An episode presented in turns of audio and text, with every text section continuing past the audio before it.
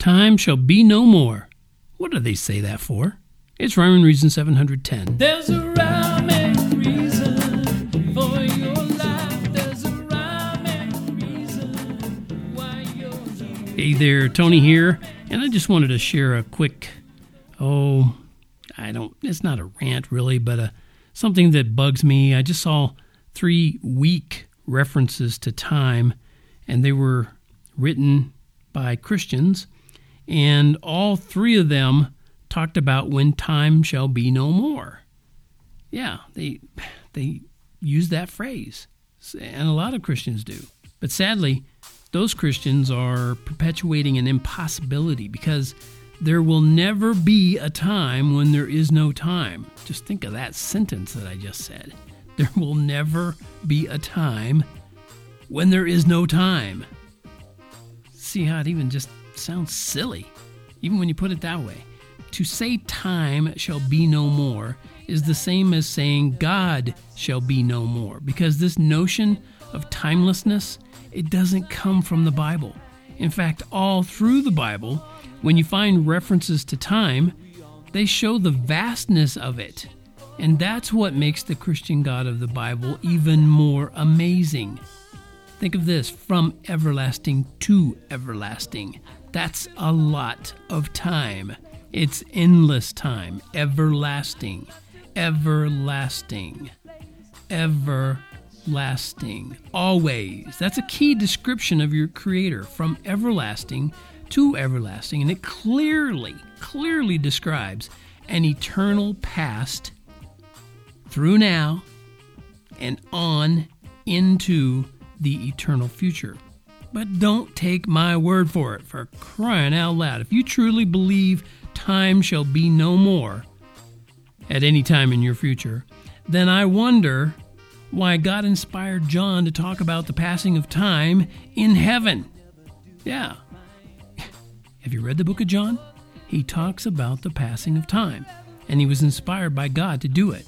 And John wrote, actually, I, I just thought about it. This isn't in the book of John. John wrote this. I said the book of John, I believe.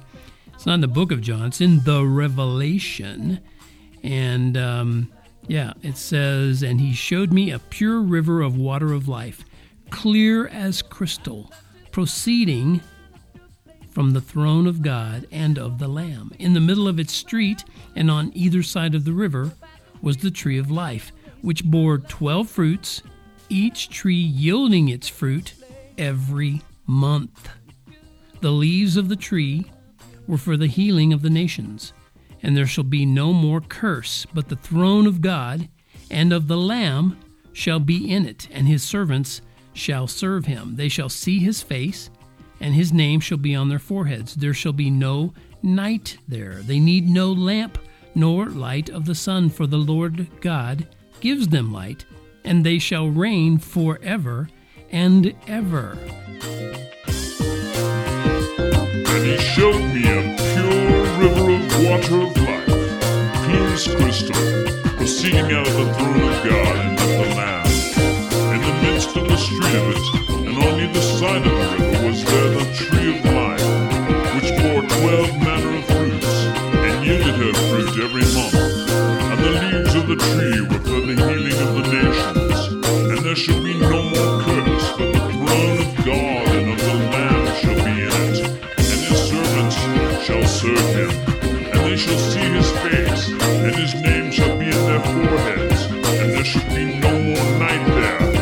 and need no candle, neither light of the sun, for the Lord God gives them light, and they shall reign forever and ever.